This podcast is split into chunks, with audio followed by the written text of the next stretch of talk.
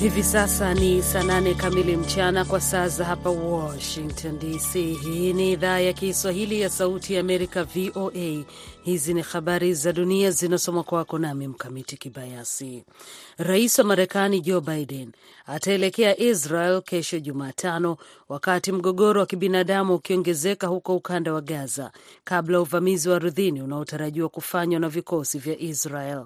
Msemaji wa Baraza la Taifa la Usalama John Kirby amewaambia waandishi wa habari kwamba Biden atakwenda Tel Aviv kabla ya kuelekea Jordan ambako atakutana na Mfalme Abdallah, rais wa Misri Abdel Fattah el Sisi na rais wa mamlaka ya Palestina Mahmud Abbas.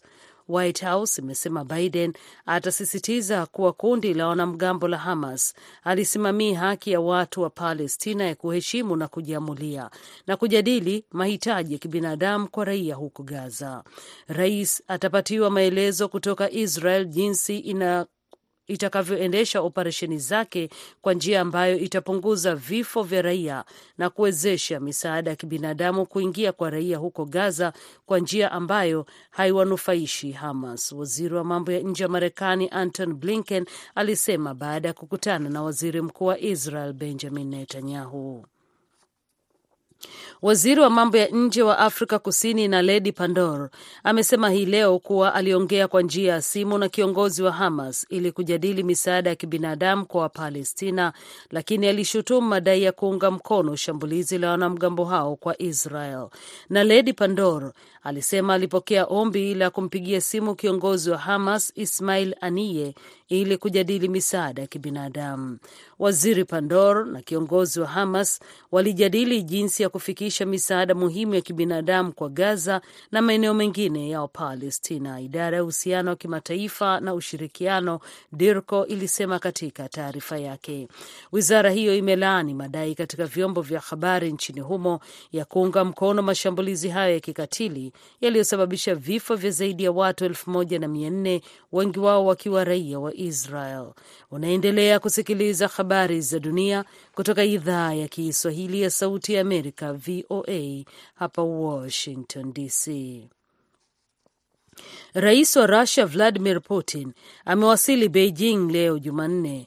Putin anahudhuria mkutano ulioitishwa na kiongozi wa China Xi Jinping kuadhimisha miaka kumi ya mpango wake mkubwa wa Belt and Road Initiative ambapo China hutumia kujenga miradi mikubwa miundombinu huko Afrika, Asia, Amerika Kusini na sehemu za Ulaya Mashariki na Kusini. Kremlin inasema Putin na Xi wanatarajiwa kukutana siku ya Jumatano pembezoni mwa mkutano huo.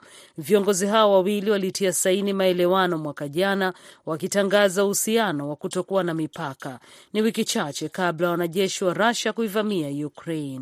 Beijing tangu wakati huo imekuwa mshirika wa kuaminika wa kiuchumi na kidiplomasia wa Moscow, wakati mataifa magharibi yameiwekewa vikwazo vikali vya kiuchumi kujibu uvamizi huo. Liberia inaelekea kwenye duru ya pili ya uchaguzi wa rais kati ya George Weah, kiongozi anayemaliza muda wake, na mpinzani wake Joseph Boakai, wakati matokeo rasmi ya awali ya siku ya Jumanne yakiwaweka wote wamefungana kwa idadi sawa. Huku zaidi ya asilimia 94 ya kura zikiwa zimehesabiwa, Boakai mwenye umri wa miaka sabini na minane alishinda kwa asilimia 43.70 wakati Weah mwenye umri wa miaka 57 mchezaji wa zamani wa kimataifa wa kandanda anayegombea muhula wa pili alipata asilimia 43.65. Ni kulingana na matokeo yaliyochapishwa na Tume ya Taifa ya Uchaguzi. Wawili hao walikuwa mbele ya wagombea wengine kumi na wanane wa urais katika mzunguko wa kwanza wa uchaguzi kwenye taifa hilo la Afrika Magharibi hapo Oktoba kumi. Zoezi la kuhesabu kura limekamilika karibu asilimia 93 ya vituo vya kupiga kura kulingana na tume ya uchaguzi ya taifa nchini humo.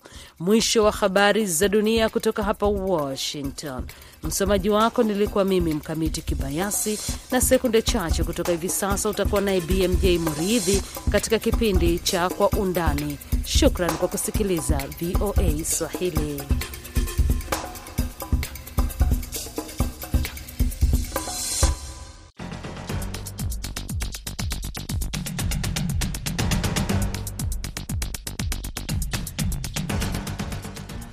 Hii ni Kwa Undani kutoka idhaa ya Kiswahili ya Sauti Amerika, moja kwa moja kutoka hapa jiji kuu la Marekani, Washington DC, kipindi ambacho huangazia ripoti zinazogonga vichwa vya habari, tukipekuapekua, kuchimbua na kukupa maelezo ya kina zaidi kuliko ilivyo kawaida.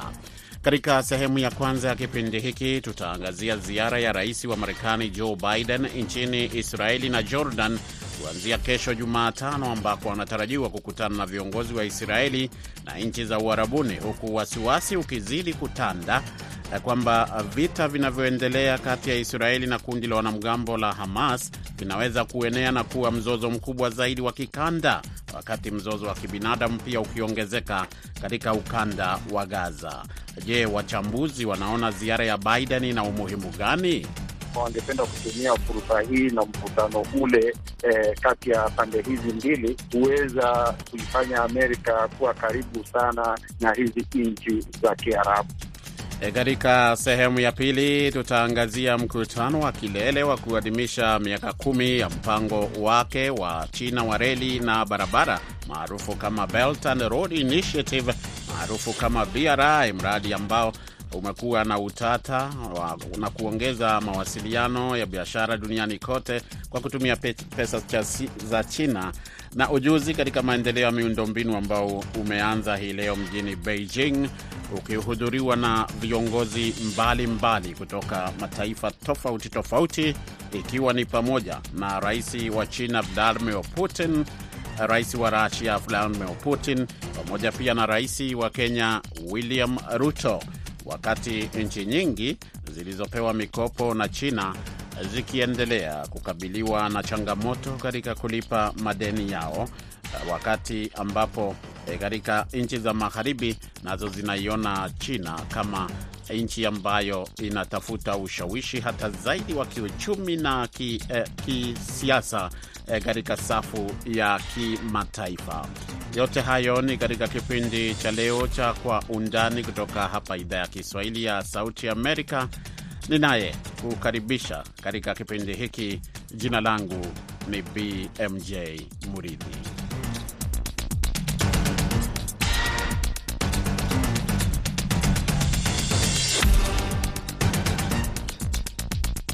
Na rais wa Marekani Joe Biden atafanya ziara nchini Israeli na Jordan kuanzia kesho Jumatano, ambapo anatarajiwa kukutana na viongozi wa Israeli na nchi za Uarabuni, huku wasiwasi ukizidi kutanda kwamba vita vinavyoendelea kati ya Israeli na kundi la wanamgambo la Hamas vinaweza kuenea na kuwa mzozo mkubwa zaidi wa kikanda. Kuhusu matukio ambayo yanaendelea katika ukanda huo wa Gaza na eneo zima la Mashariki ya Kati, baadaye kidogo tutazungumza na mtaalamu wa maswala ya usalama na diplomasia ya kimataifa Richard Tuta. Namwona tayari ako kwenye laini ya simu, lakini kabla ya hapo, kwanza tupate ripoti hii iliyoandaliwa na mwenzangu Huba Abdi. Ziara ya Rais Biden inakuja wakati wanajeshi wa Israeli wakipiga hatua karibu na mpaka wa Gaza. Hadi sasa zaidi ya Waisraeli 1400 Wapalestina 2800 wameuawa katika vita hivyo. Waziri wa mambo ya nje wa Marekani Antony Blinken alizungumza kuhusu safari ya Biden baada ya mkutano mrefu wa saa saba na nusu na waziri mkuu wa Israel Benjamin Netanyahu. Ziara yake hapa itakuwa muhimu kwa Israel, kwa eneo na kwa ulimwengu. Anakuja hapa kufanya yafuatayo. Kwanza, rais atathibitisha mshikamano wa Marekani na Israel na kujitolea kwetu kwa usalama wake. Pili, Rais Biden atasisitiza ujumbe wetu kwa yeyote atakayeingilia jimbo au asiye wa serikali anayejaribu kuchukua fursa ya mgogoro huu kuishambulia Israel. Kwa maana hiyo ametuma meli mbili za kubeba ndege na vifaa vingine vya kijeshi katika eneo hilo. Blinken alisema rais atazungumza na Netanyahu kuhusu jinsi Israeli itakavyoendesha operesheni zake kwa njia ambayo itapunguza maafa kwa raia na kuwezesha misaada ya kibinadamu kufika kwa raia huko Gaza kwa njia ambayo hainufaishi Hamas. Msemaji wa baraza la usalama wa taifa John Kirby aliwaambia waandishi wa habari kwamba baada ya kuwasili kwa Biden mjini Tel Aviv atakwenda Jordan ambako atakutana na mfalme Abdullah na marais wa Misri na mamlaka ya Palestina. Israeli imeapa kuliangamiza kundi la Hamas ambalo linadhibiti Gaza baada ya watu wenye silaha wa Hamas kuua watu 1300 hasa raia wakati wa shambulio la mjini ya kusini mwa Israel mnamo Oktoba 7, siku iliyokuwa mbaya sana katika historia ya miaka 75 ya Israel. Malori ya misaada kutoka Misri yaliwasili Jumanne kwenye kivuko pekee cha kuelekea Gaza kisichodhibitiwa na Israel, lakini bila makubaliano yoyote ya kufikisha misaada upande wa Palestina. Bado hakuna fursa ya kufika huko kutokana na mashambulizi na hakudhihiriki ni lini wanaweza kupita. Takriban watu 49 waliuawa katika shambulio la usiku moja la Waisrael huko Rafa, ambako kivuko kilipo na mji wa karibu wa Khan Yunis. Wizara ya mambo ya ndani ya Ghaza ilisema baadhi ya watu wenye uraia wa nchi mbili ambao wamekusanyika katika siku za hivi karibuni wakisubiri kufunguliwa kwa kivuko cha Rafa walianza kukaribia mpaka siku ya Jumanne, lakini wengi walisema wanakaa mbali kutokana na mashambulizi ya anga. Baada ya mazungumzo ya saa tisa, waziri wa mambo ya nje wa Marekani Antony Blinken alisema mapema Jumanne kwamba alikuwa amekubaliana na Israel kutayarisha mpango wa kufikisha msaada huko Gaza. If Hamas in any way blocks humanitarian assistance from reaching civilians, Iwapo Hamas kwa namna yoyote ile itazuia misaada ya kibinadamu kuwafikia raia, ikiwa ni pamoja na kunyakua misaada yenyewe, tutakuwa wa kwanza kulaani na tutajitahidi kuzuia isitokee tena. Tunakaribisha kujitolea kwa serikali ya Israel kufanyia kazi mpango huu. Rais anatarajia sana kulijadili zaidi atakapokuwa hapa siku ya Jumatano. Mashambulizi ya anga, kupungua kwa vifaa na agizo la Israel la kuwahamisha watu wengi kaskazini mwa ukanda wa Gaza kumesababisha watu milioni 2.3 eneo hilo kuwa na wakati mgumu na kusababisha hali ya kukata tamaa. Huba Abdi, VOA, Washington. Asante uh, sana Huba Abdi kwa ripoti hiyo. Msikilizaji, Rais Joe Biden anafanya ziara hiyo kama ulivyosikia hapo, wakati ambapo hali ya taharuki imetanda katika eneo zima uh, kufuatia mashambulizi yaliyofanywa na wanamgambo uh, kundi la wanamgambo wa Hamas siku ya Jumamosi na yale yaliyofuatia ya kulipiza kisasi ambayo kama tunavyojua yamekuwa yakifanyika uh, mara kwa mara na wengine wakisubiri kuona ni hatua zipi zitachukuliwa na Israeli ambayo imetangaza uh, tayari kwamba ingependa ama ingetaka kuona uh, raia ama wananchi wakiondoka katika e, maeneo ambayo E, wale wanaofanya uchambuzi wanasema huenda ndiyo yakashambuliwa na wanajeshi wa ardhini. Ilichukua dhamira ya wazi kutoka kwa mwenzake wa Israeli, mwenzake Rais Biden, yaani Waisraeli ambaye ndiye kiongozi, waziri mkuu Benjamin Netanyahu kukubali kufungua Gaza kwa msaada wa kibinadamu ili rais Joe Biden kukubali kufanya safari hiyo isiyo ya kawaida wakati wa vita eh, huko Tel Aviv.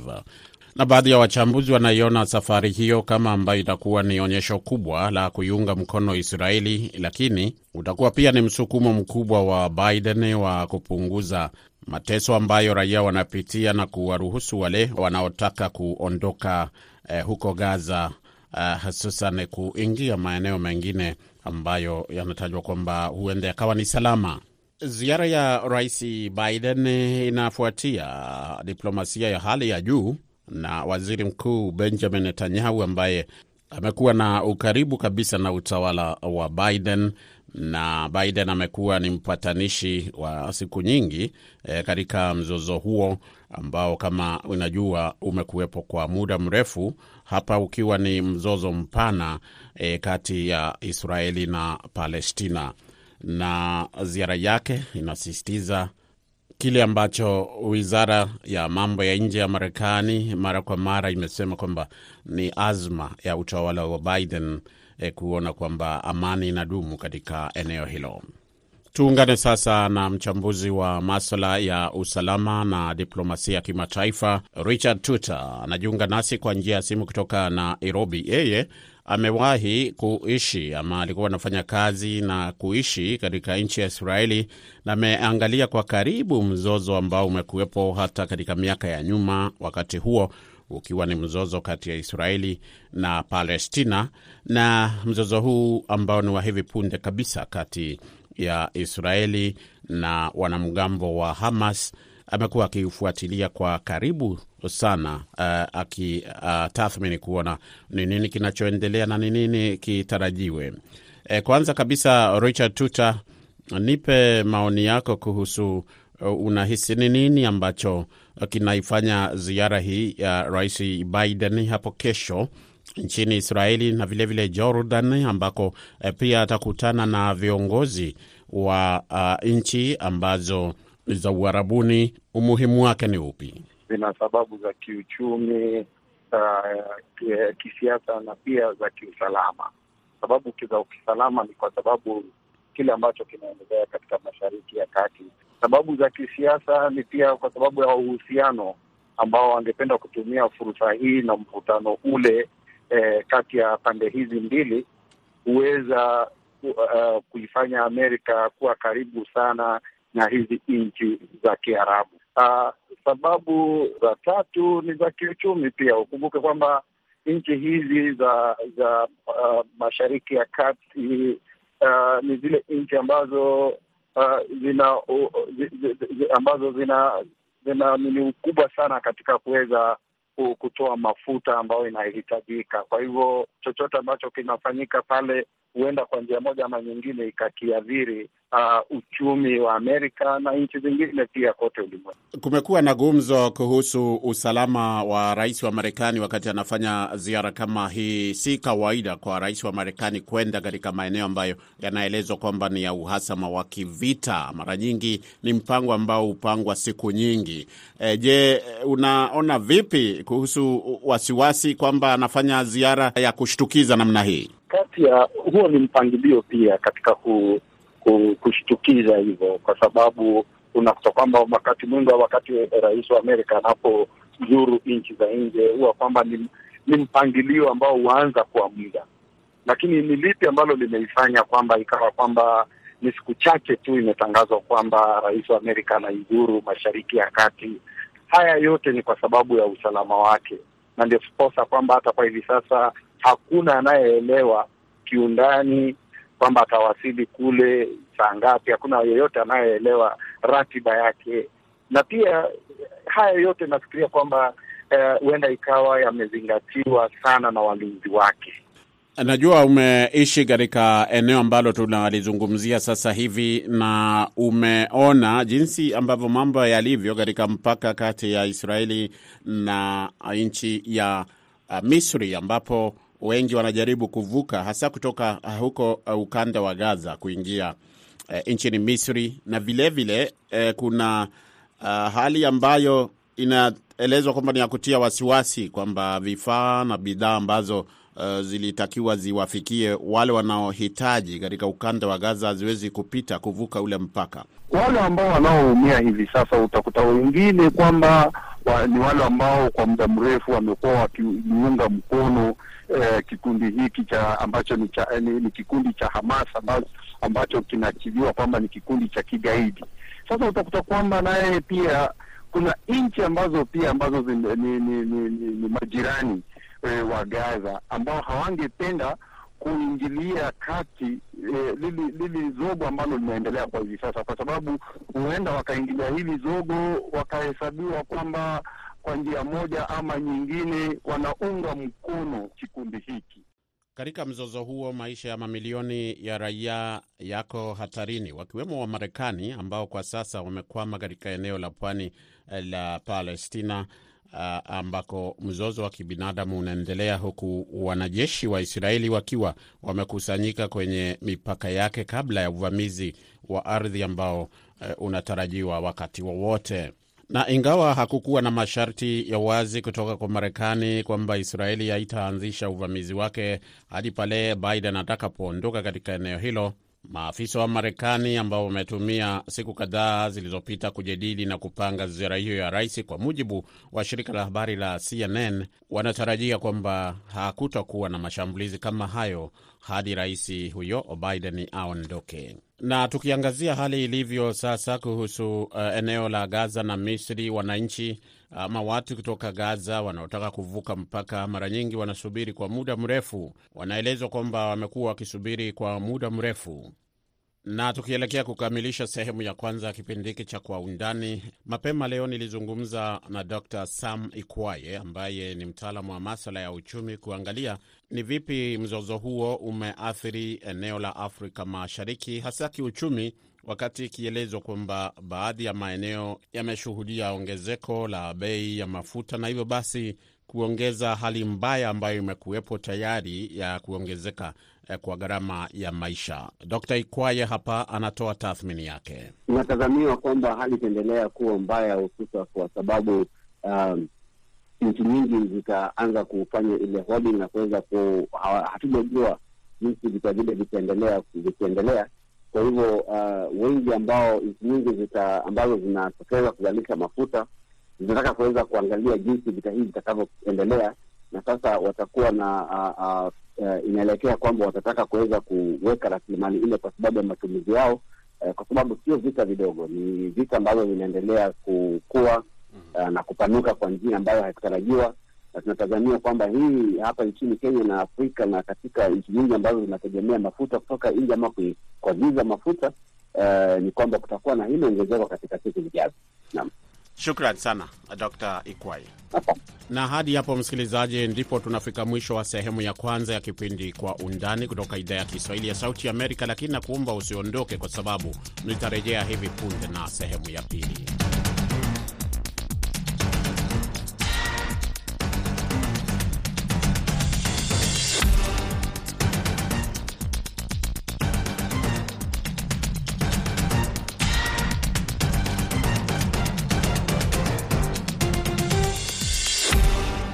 Karibu msikilizaji kwa sehemu ya pili ya kipindi Kwa Undani kutoka idhaa ya Kiswahili ya Sauti Amerika, hapa jiji kuu la Marekani, Washington DC, ukiwa nami BMJ Mridhi. China leo imeanza mkutano wa kilele wa kuadhimisha miaka kumi ya mpango wake wa reli na barabara maarufu kama Belt and Road Initiative, kwa kifupi BRI, mradi mkubwa lakini wenye utata ambao unaongeza mawasiliano na biashara duniani kote kwa pesa za China na ujuzi katika maendeleo ya miundombinu. Viongozi wa dunia akiwemo Rais Vladimir Putin wa Russia wanakutana mjini Beijing kwa ajili ya tukio hilo la hadhi ya juu ambalo linafanyika chini ya kivuli cha vita vinavyoendelea katika Mashariki ya Kati. Tangu kuzinduliwa kwa mpango huo na rais wa China Xi Jinping mwaka 2013, mpango huo wa Belt and Road Initiative umemwaga mamia ya mabilioni ya dola ili kuimarisha ujenzi wa madaraja, bandari, barabara kuu, mitambo ya kuzalisha umeme na miradi ya mawasiliano kote Asia, Amerika Kusini, Afrika na sehemu za Ulaya. Dr Sami Kwaye, mchambuzi wa maswala ya uchumi ambaye anaishi Mombasa nchini Kenya, anaangazia umuhimu wa China kufanya mkutano huu kwa wakati huu. Nchi ile iko katika biashara, kwa hivyo kama mfanya biashara yoyote, una wakati wa kuweza kuangalia biashara na kutaka kupotea kwa mambo ambayo yanaitwa kwa kimombo sideshow. Kwa hivyo ikiwa kama nchi na biashara yake inafanya vizuri, mikopo yake inaendelea imepanua kabisa mipaka yake ya kiuchumi, imeweza kuingia katika maeneo ambayo Uingereza uh, uh, na labda Marekani ilikuwa uh, kwa hivyo kwake ni hatua kubwa sana kwamba kwa miaka kumi imeweza kuchangia pakubwa katika muundo msingi katika nchi nyingi za Afrika. naikumbuka kwamba um, uh, nchi hile ina watu wengi na labda ina rasilimali nyingi na imeweza kupanua uh, empire yake katika ma, maeneo mengi makubwa zaidi. Kwa hivyo malalamishi ambayo yapo labda ni uh, uh, nitasema kwamba ni yale ambayo hayawezi hayaathiri kwa vyovyote malengo na nia ambayo nchi kama Uchina imekuwa nayo na azma yake ya kutaka kuwa uh, power among the super powers uh, kuweza kuwa na uwezo wa kuweza kudhibiti na ku, uh, uh, kusimamia ama kuwa na uh, uwezo wa kuweza kucontrol uh, uh, uh, maeneo mengi duniani. Kwa hivyo eh, mkutano ule uko uko sawa uh, uh, kwa maoni yangu, kwa nchi ile kuweza kupanga na hata kwamba wanaweza kusherehekea na kuweza kualika nchi zote ambazo zinaweza kusaidika na mradi ule inayopelekea tu kuonyesha kwamba wana azma baada ya kuweza kufanya mengi zaidi na kutaka kuweza kuonyesha dunia nzima mm-hmm. kwamba wamefikia kiwango fulani cha kuweza kuwa na udhibiti eh, wa masuala ya kiuchumi katika nchi nyingi eh, hapa duniani. BRI inatajwa kama ishara dhahiri ya kuongezeka kwa ushawishi wa China katika safu ya kimataifa, lakini pia inatazamwa kwa mashaka yanayoongezeka haswa kwa nchi za magharibi ambazo zinahofia azma ya Beijing ya kuongeza ushawishi wake wa kiuchumi duniani. Na shughuli hii ya leo na kesho ni shughuli kubwa ambayo pia imekumbwa na ukosoaji. Beijing inashutumiwa kwa kuzikaba koo nchi zinazoendelea kwa madeni makubwa ambayo ni vigumu kuyalipa, wakati miradi yake inayosambaa mara nyingi imekabiliwa na wasiwasi mwingi na hata, na hata maandamano kwa sababu ya gharama kwa mazingira, ukiukaji wa haki za wafanyakazi na kashfa za ufisadi. Mmoja, mmoja wa wanaohudhuria mkutano huu ni rais wa Kenya William Ruto ambaye anatafuta mkopo wa dola bilioni moja zaidi kutoka kwa China licha ya kuongezeka kwa deni la umma ambalo sasa limefikia dola bilioni sabini katika nchi hiyo Afrika Mashariki, kwa mujibu wa takwimu za hazina ya kitaifa mwaka 2022/2023. Mojawapo wa miradi iliyotiwa saini ya BRI nchini Kenya ni njia ya reli ya standard gauge ambayo inaanzia mji wa bandari wa Mombasa hadi katika bonde la Ufa kupitia mji mkuu Nairobi, na iligharimu takribani dola bilioni 4.7 za Marekani kujenga, lakini imekabiliwa na changamoto nyingi pamoja na ucheleweshwaji na vilevile vile utumiaji mdogo wa huduma yake ya usafirishaji wa bidhaa na mizigo. Nikirejea kwake tena Dr. Sami Kwaye, je, mradi huu umekabiliwa na ukosoaji hata hapo nchini Kenya? E, lakini wale ambao wanaona kwamba Rais William Ruto kabla hajawa rais walikuwa wanafanya kampeni na kusisitiza kwamba kati ya mambo ambayo hatofanya na ni kauli ambazo ameendelea nazo hata baada ya kuapishwa kuwa rais e, kwamba kitu moja ya mambo ambayo hatofanya ni kukopa pesa zaidi. Hao ambao wanakosoa, utasemaje? Ama ni ipi kwanza, ni ipi tathmini yako kuhusu mpango wote huu wa kutaka kukopa hela zaidi? Uh, bila shaka itapelekea joto la geopolitics na masuala ya uh, ushawishi wa kiuchumi. Uh, ni kweli kwamba uh, nchi ya Kenya imekuwa ikipumua iki moto na baridi kujaribu kuonekana kwamba inafanya kazi na nchi za magharibi. Uh, mara imeenea China, tukiweza kumbuka uh, watangulizi wawili wa rais uh, uh, uh, Ruto Uh, uh, Mheshimiwa Uhuru na Mheshimiwa Kibaki wote walegemea sana Uchina. Uh, ni kwamba bado uh, nchi ile ina ushawishi mkubwa sana hapa nchini, na hivyo ukiweza kuangalia uh, uh, kwa mapana na kuweza kuangalia kwamba uh, nchi ya Russia imeweza kujiunga katika mkutano ule, inaonyesha tu ubabe na jinsi uh, nchi ya Uchina na Russia Uh, wamekuwa wakiangazia na kutaka kuweza kupunguza ushawishi labda wa uh, Marekani na Uingereza uh, katika masuala yote ya kiuchumi. Uh, na hii ina itatokeza ile ambayo tunaita kwa kimombo new order ama mpangilio mpya wa masuala ya kiuchumi.